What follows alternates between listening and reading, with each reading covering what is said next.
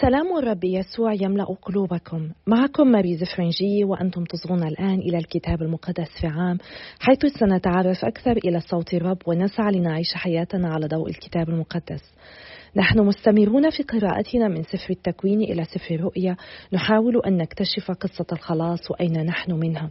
ولقد قطعنا شوطا طويلا ووصلنا إلى يومنا الثلاثمائة والثمانية والثلاثين وسنقرأ اليوم الفصل السابع عشر من سفر أعمال الرسل والفصل الخامس عشر من رسالة القديس بولس الأولى إلى أهل كورنثوس.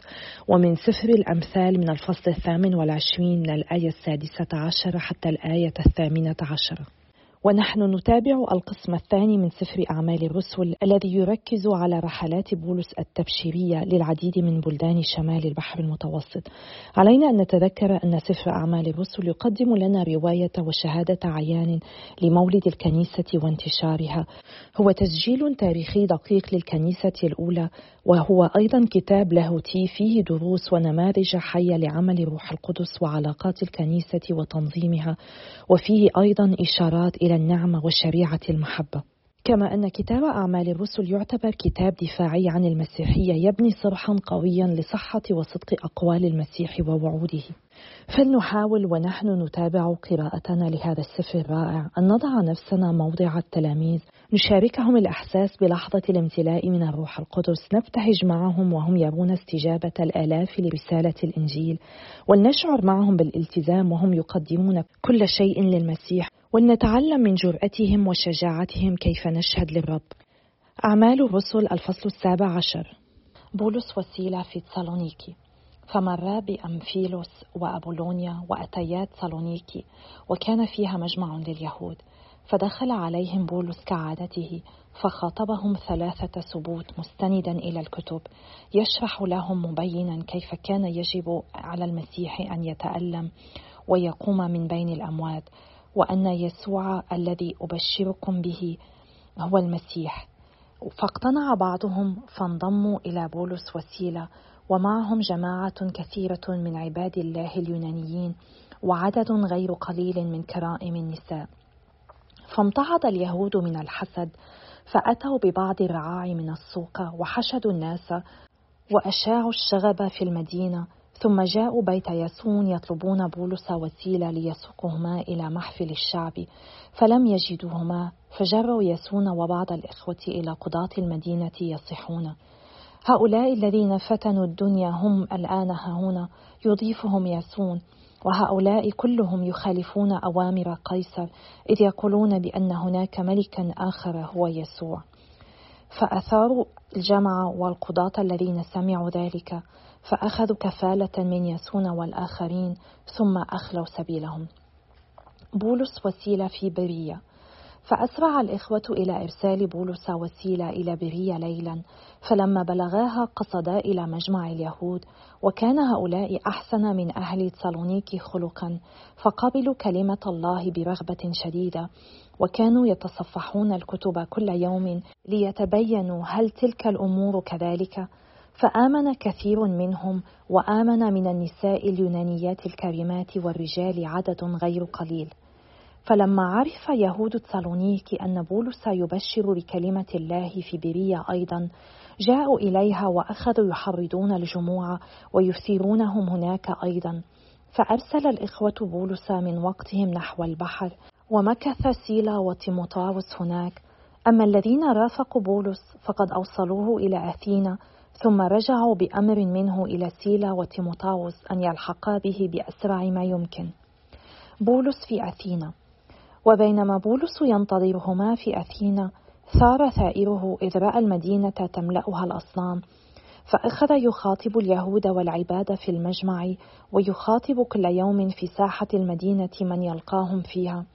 وكان أيضا بعض الفلاسفة الأبيقوريين والرواقيين يباحثونه فقال بعضهم ماذا يعني هذا الثرثار بقوله؟ وقال بعضهم الآخر يبدو أنه يبشر بآلهة غريبة ذلك أنه كان يبشر بيسوع والقيامة. فقبضوا عليه وساروا به إلى الأريوباغوس وقالوا له هل لنا أن نعرف ما هو هذا التعليم الجديد الذي تعرضه؟ فأنت تنقل إلى مسامعنا أمورا غريبة ونحن نرغب في معرفة ذلك.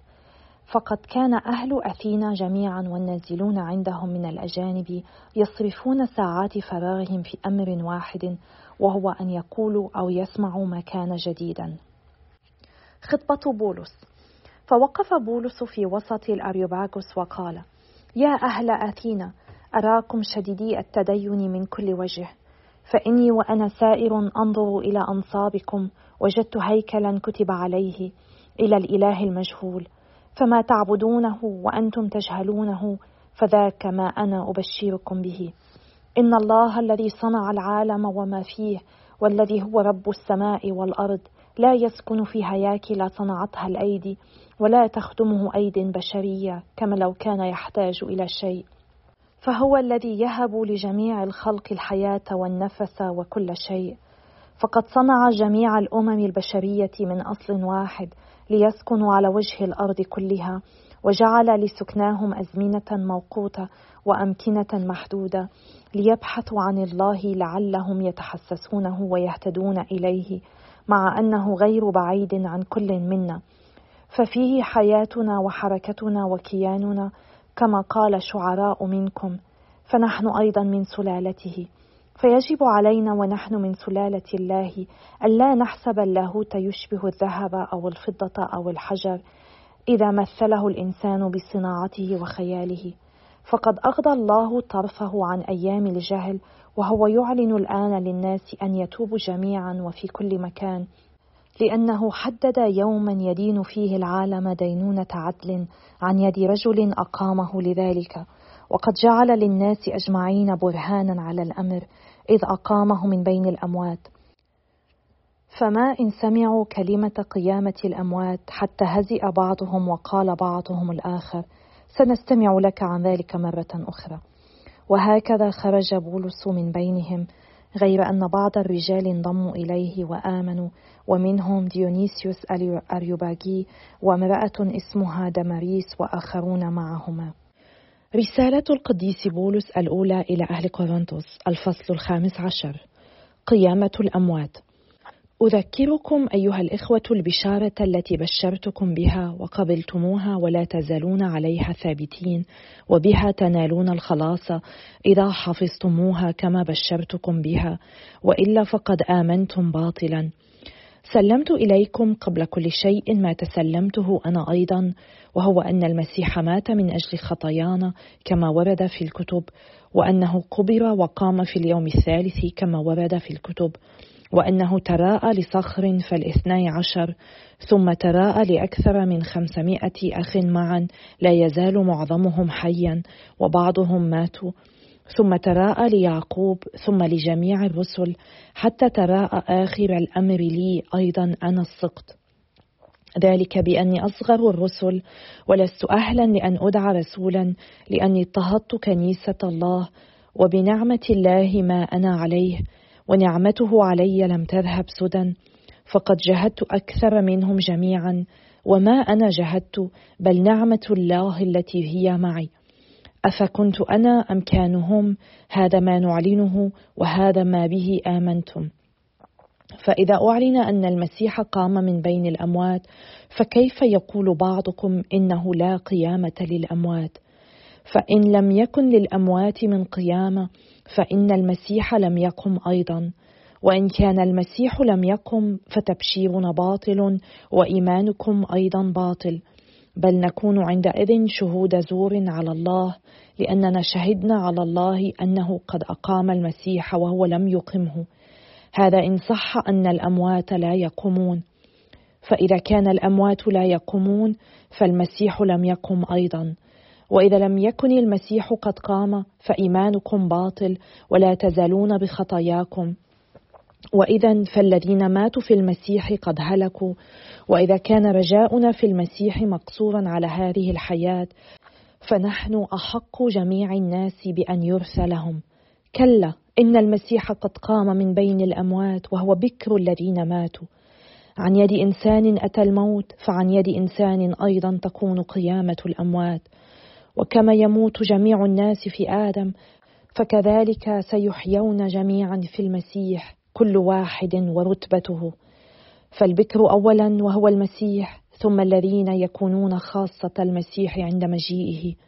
ثم يكون المنتهى حين يسلم الملك إلى الله الآب بعد أن يكون قد أباد كل رئاسة وسلطان وقوة.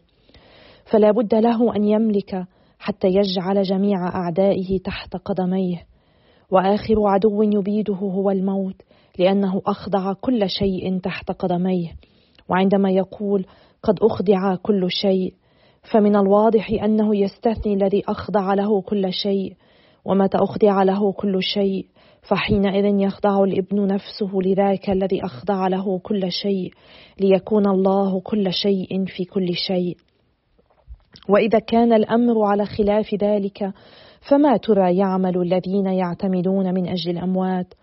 وإذا كان الأموات لا يقومون البتة فلماذا يعتمدون من أجلهم؟ ولماذا نتعرض نحن للخطر كل حين؟ أشهد أيها الإخوة بما لي من فخر بكم في ربنا يسوع المسيح إني أواجه الموت كل يوم. فإذا كنت قد حاربت الوحوش في أفسس على ما يقول الناس فأية فائدة لي؟ وإذا كان الأموات لا يقومون فلنأكل ولنشرب فإننا غدا نموت.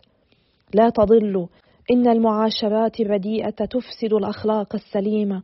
اصحوا كما ينبغي ولا تخطئوا لأن بينكم قوما يجهلون الله كل الجهل.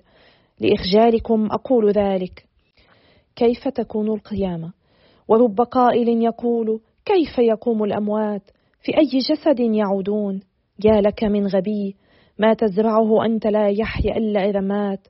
وما تزرعه هو غير الجسم الذي سوف يكون ولكنه مجرد حبة من الحنطة مثلا أو غيرها من البذور. وإن الله يجعل لها جسما كما يشاء يجعل لكل من البذور جسما خاصا. ليست الأجسام كلها سواء فللناس جسم وللماشية جسم آخر وللطير جسم وللسمك جسم آخر ومنها أجرام سماوية وأجسام أرضية. فللأجرام السماوية ضياء وللأجسام الأرضية ضياء آخر. الشمس لها ضياء والقمر له ضياء آخر وللنجم ضياء وكل نجم يختلف بضيائه عن الآخر. وهذا شأن قيامة الأموات. يكون زرع الجسم بفساد والقيامة بغير فساد. يكون زرع الجسم بهوان والقيامة بمجد. يكون زرع الجسم بضعف والقيامة بقوة. يزرع جسم بشري فيقوم جسما روحيا. وإذا كان هناك جسم بشري فهناك أيضا جسم روحي.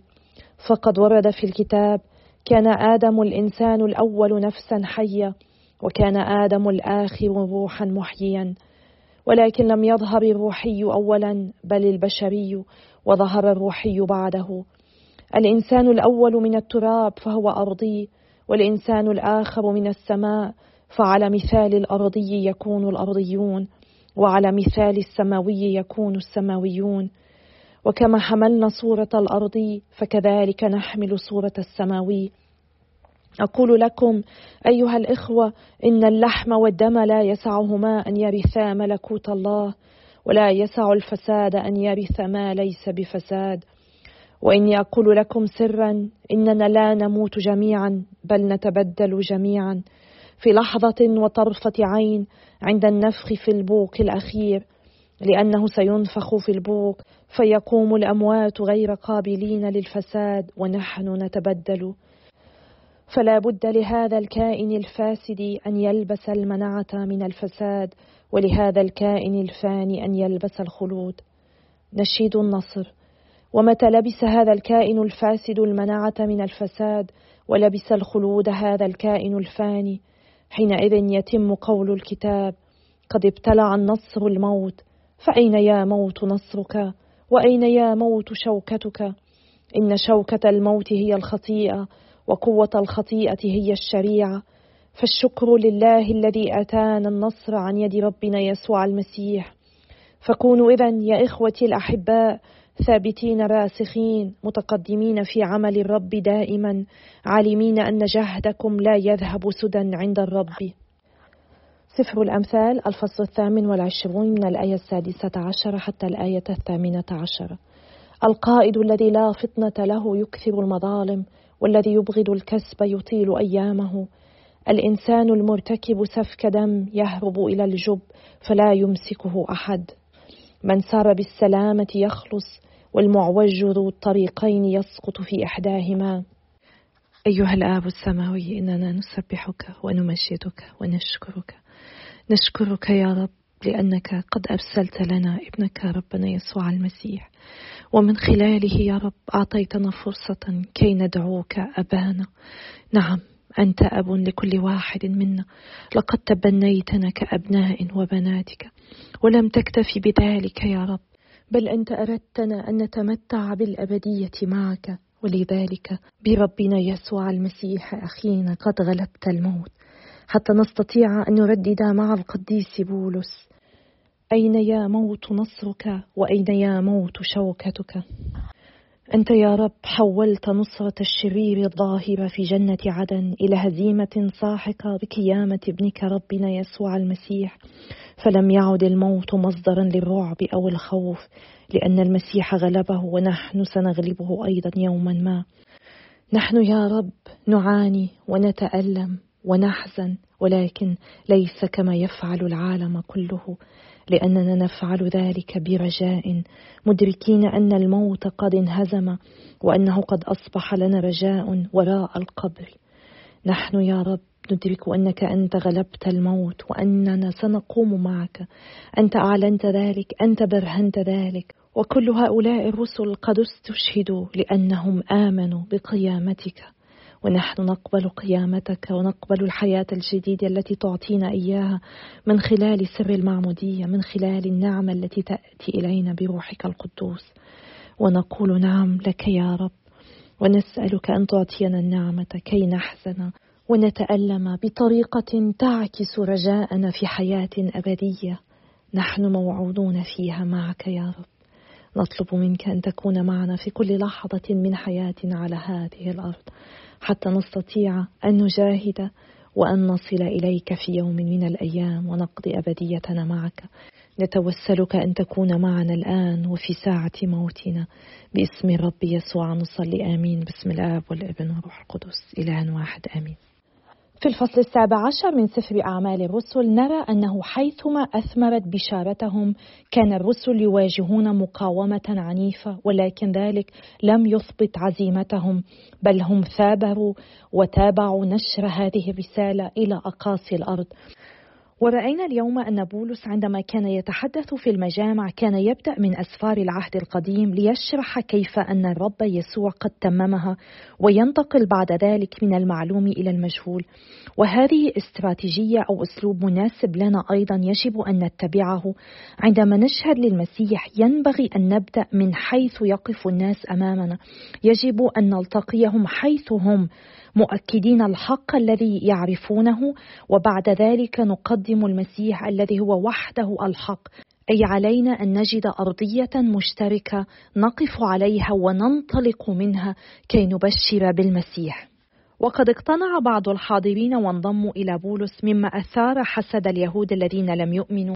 هؤلاء الرؤساء لم يفندوا أفكار بولس وسيلة لاهوتية بل كانوا يحسدونهما على شعبيتهما وكانت دوافعهم في إثارة الفوضى والهياج مبنية على أغراض شخصية على حسد وليس على طهارة تعليم وعقيدة. وقد اشتكوا عليهم صارخين إنهما قلبا الدنيا. يا لها من شهرة نالها المسيحيون الأوائل فقد كانوا حقا يقلبون الدنيا. إن قوة الإنجيل كانت تحدث ثورة في حياة الناس وتتخطى كل الحواجز الاجتماعية وتفتح أبواب السجون وتجعل الناس يهتمون ببعضهم البعض بشدة وتهزهم ليعبدوا الله. ونحن اليوم نجد أنفسنا في حضارة موت حضارة لا تعطي معنى للحياة. فلنتشجع ولنتعلم من الرسل كيف نقلب هذا العالم راسا على عقب. العالم يحتاج أيضا إلى أن يتغير اليوم فليس الإنجيل مجرد تحسين السلوك والمناهج بل هو أيضا تغيير الحياة تغييرا ديناميكيا. من السهل علينا أن نرغب في أن نتوافق مع هذه الحضارة أن نعيش مثل سائر العالم ولكن إذا فعلنا ذلك نحن لسنا حقا نعيش مثل الرب يسوع. إن دعوتنا كتلاميذ له أن نسير عكس هذا التيار الذي يجرنا إلى الخطيئة. وقرأنا أن يهود برية قبلوا كلمة الله برغبة شديدة وأخذوا يدرسون الكتاب يوميا ليتأكدوا من صحة التعليم. وفي هذا درس لكل واحد منا أن نتعلم كيف نقيم العظات والتعاليم هم فتحوا الأسفار المقدسة بأنفسهم باحثين عن الحقائق ليتحققوا من الرسالة التي سمعوها. وعلينا دائما أن نقارن بين ما نسمع وما يقوله الكتاب المقدس. فإن المبشر أو المعلم الذي يقدم رسالة الله الحقيقية لن يناقض أو يعارض أي شيء مما في كلمة الله لأن الله لا يعارض نفسه لا يمكن لله أن يعطينا رسالة في الكتاب المقدس ويعطينا نقيضها من خلال الكاهن أو المبشر أو أي شخص آخر. وفي أثينا سمعنا اليوم أن بولس وقف في وسط الأريوباغوس وخطب فيهم وكان هو مهيئا تماما لمخاطبة هذه الجماعة لأنه قد تتلمذ على يد أفضل علماء عصره وقضى الجزء الأكبر من حياته في التفكير والتأمل في الأسفار المقدسة. وهذا يشير إلى أنه لا يكفي أن نعلم أو نبشر باقتناع بل يجب أن نكون مستعدين كبولس فكلما عرفنا المزيد عن الكتاب المقدس ومعانيه وكيفية تطبيقه على حياتنا صارت كلماتنا أكثر اقناعا للآخرين. والأهم من ذلك أن نطبقه على حياتنا حتى نكون قدوة للآخرين. هذا لا يعني أنه علينا أن ننتظر حتى نكون مستعدين استعدادا كافيا كي نقدم الإنجيل للآخرين. ينبغي علينا أن نعمل بما نعرف مع مداومة المعرفة حتى نصل إلى المزيد من الناس ونجيب على أسئلتهم وحججهم ومناقشاتهم بكفاءة أكثر. وربما لسنا جميعنا مدعوون لأن نجيب على هذه الأسئلة والحجج ولكن المهم دائما أن نسعى للتعمق أكثر في كلمة الرب الا نكتفي بالقليل الذي نعرفه لأننا نحن مدعوون كي ننمو روحيا دائما. لا يجب أن نكتفي في يوم من الأيام في مسيرتنا ونقول إننا قد نضجنا في حياتنا الروحية ونحن لسنا بحاجة إلى المزيد. ونلاحظ هنا في خطاب القديس بولس أنه لم يبدأ بسرد تاريخ اليهود كما يفعل عادة لأن ذلك سيكون بلا معنى لليونانيين الحاضرين. مرة أخرى في خطابه يعطينا مثالا جيدا لكيفية توصيل الإنجيل للناس. هو بدأ ببناء قضية عن الله الحقيقي الواحد مستخدما الأمثلة التي يفهمونها. ثم وضع أساسا عاما بالتأكيد على ما يتفقون عليه حول الله. وأخيرا وجه رسالته نحو شخص المسيح مركزا على القيامة عندما نشهد للآخرين يمكننا استخدام نفس أسلوب بولس ومدخله في الحديث مستخدمين الأمثلة ومقدمين أرضية مشتركة بيننا وبينهم ثم نحركهم نحو اتخاذ القرار بشأن الرب يسوع. هو سعى لكي يشرح لهؤلاء المتعلمين من أهل أثينا من هو الإله الحقيقي الواحد وبرغم أنهم كانوا متدينين بصفة عامة هم لم يعرفوا هذا الإله. وللأسف نحن اليوم نعيش في مجتمع يدعي أنه مسيحي ولكن الله ما زال مجهولا لمعظم الناس. علينا أن نخبر بأعمال الله الرائعة وأن نوضح ما فعله الله بواسطة ابنه يسوع المسيح لأجل كل البشرية. ولا يمكن أن نفترض أن الناس يعرفون الرب يسوع بصورة حقيقية لأنه حتى المتدينين منهم ربما هم قد سمعوا عن الرب يسوع قد عرفوا عنه ولكنهم لم يتعرفوا عليه معرفة شخصية حتى الآن ولم يدركوا أهمية الإيمان به والسير وراءه تماما كما فعل الرسل. القديس بولس تحدث مع اليونانيين عن قيامة الجسد التي كانت فكرة مضادة للثقافة اليونانية لأنهم كانوا يظنون أن الروح محبوسة داخل جسد الإنسان بينما الفهم المسيحي هو أن الإنسان مركب من جسد وروح فنحن جسديون وروحيون على حد سواء. ونرى أن بولس لم يترك رسالته دون أن يكملها بالتحدث عن القيامة موجها الحاضرين إلى قيامة المسيح ومعناها لكل الناس سواء بالبركة أو بالعقاب. رغم أن اليونانيين لم يكن لديهم مفهوم عن الدينونة وكانوا غير مؤمنين بمفهوم القيامة ويعتبرونه معاديا لهم. إلا أن بولس لم يحجب الحقيقة بصرف النظر عما يظنونه فيها. هو قد غير مدخل حديثه ليتناسب مع الحاضرين لكنه لم يغير على الإطلاق رسالته الأساسية. ونرى أن الناس قد تلقوا كلمة بولس بمزيج من ردود الأفعال. البعض ضحكوا عليه واستهزأوا به والبعض سعوا نحو مزيد من المعرفة والقليلون آمنوا. وفي هذا تشجيع لنا ألا نتردد في مخاطبة الآخرين عن المسيح خشية ألا يؤمن أحد وألا ننتظر استجابة جماعية إيجابية لشهادتنا. بل حتى ولو آمن شخص واحد إن ذلك يستحق المحاولة والجهد. وفي النهاية نحن علينا أن نفعل ما يطلبه منا الرب أن نستخدم مواهبه التي أعطانا إياها كي نبشر به لكل الذين نلتقي بهم. ونلاحظ أن الفصل الخامس عشر من رسالة القديس بولس إلى أهل قورنثوس يركز أيضا على هذه النقطة قيامة المسيح. والقديس بولس يقول إذا كانت قيامة الأموات غير موجودة فمعنى ذلك أن المسيح لم يقم وإذا لم يقم لكان تبشيرنا عبثا وإيماننا عبثا. إن قيامة المسيح هي لب الإيمان المسيحي فلأن المسيح قام من بين الأموات نعلم أن ما قاله هو حق أي أنه هو الله. ولأنه قام فقد تثبت ثبوتا قاطعا موته من أجل خطايانا وأصبح ممكنا لنا أن ننال الغفران. ولأنه قام فهو حي ويتشفع لنا. ولأنه قام وغلب الموت نحن نعلم أننا سنقوم أيضا. عندما نشك بقيامة المسيح علينا أن نتذكر كل ما واجهه الرسل الأوائل. حتى عندما كانوا يبشرون اليونانيين الذين لم يؤمنوا بالقيامة أبدا كل الصعوبات التي واجهوها من ضرب وجلد وسجن وتضحيات حتى الموت. هل يمكن لأي إنسان أن يستشهد من أجل فكرة؟ لو لم تكن قيامة المسيح قد حدثت ولم يكن المسيح حقا حيا وهو يعطيهم نعمته وروحه القدوس لما كان بإمكانهم أن يشهدوا له حتى الموت. والقديس بولس يقول لنا لو كان رجاؤنا في المسيح يقتصر على هذه الحياة لكنا أشقى الناس جميعا.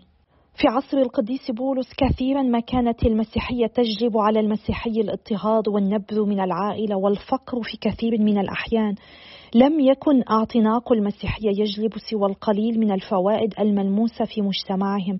لم تكن ابدا خطوة إلى أعلى في سلم الحياة الاجتماعية أو العملية. وأهم من ذلك تلك الحقيقة أنه لو لم يكن المسيح قد قام من الأموات لن يكون لهم رجاء في الحياة الأبدية ولن تغفر خطاياهم. لو كان الموت هو ختام كل شيء لكان الاستمتاع باللحظة هو أهم شيء. ولكن نحن المسيحيين ندرك أن هناك حياة وراء القبر وأن حياتنا على الأرض ما هي إلا استعداد لتلك الحياة الأبدية التي هي بانتظارنا. في ختام الفصل الخامس عشر يدعونا القديس بولس كي نكون راسخين غير متزحزحين كثيري الاجتهاد في عمل الرب دائما عالمين أن جهدنا في الرب ليس عبثا. إنه يقول لنا في ضوء القيامة أن لا شيء يضيع مع الرب. قد نتردد أحيانا في عمل الخير لأننا لا نرى نتائجه. ولكن إذا استطعنا أن ننظر نظرة سماوية إذا استطعنا أن نتقبل مآسي هذا العالم كله ونحن نتذكر أن هناك أبعد مما نراه نحن ندرك أننا كثيرا لا نرى الخير الذي ينتج عن جهودنا. ولكن إذا كنا نؤمن حقيقة أن المسيح قد حاز النصر النهائي. هذا سيؤثر فينا ويجعلنا نحيا الآن حياة مستقيمة صالحة. نقبل كل شيء وننظر إلى كل شيء نظرة سماوية. ولا نسمح للإحباط لعدم رؤيتنا للنتائج أن يمنعنا عن العمل. فلنسعى دائما لنتذكر ونقتنع بكلمات القديس بولس التي قرأناها منذ أيام في رسالته إلى أهل روما. الفصل الثامن الآية الثامنة عشرة آلام الزمان الحاضر ليست شيئا إذا قيست بالمجد الآتي الذي سيعلن فينا. نعم رجاؤنا في مجد أبدي رجاؤنا في قيامتنا. يحق لنا أن نحزن عندما يموت أحد أحبائنا. ولكن لا يجب أن نتصرف وكأن لا رجاء لنا. يجب علينا ألا نخاف من الموت أبدا لأنه هو الباب الذي من خلاله نعبر إلى المجد الأبدي. لأننا نحن أبناء القيامة وعلينا أن نعيش هذا الرجاء في كل لحظة. فلنصلي لأجل بعضنا البعض وإلى اللقاء غدا يوم آخر بإذن الله.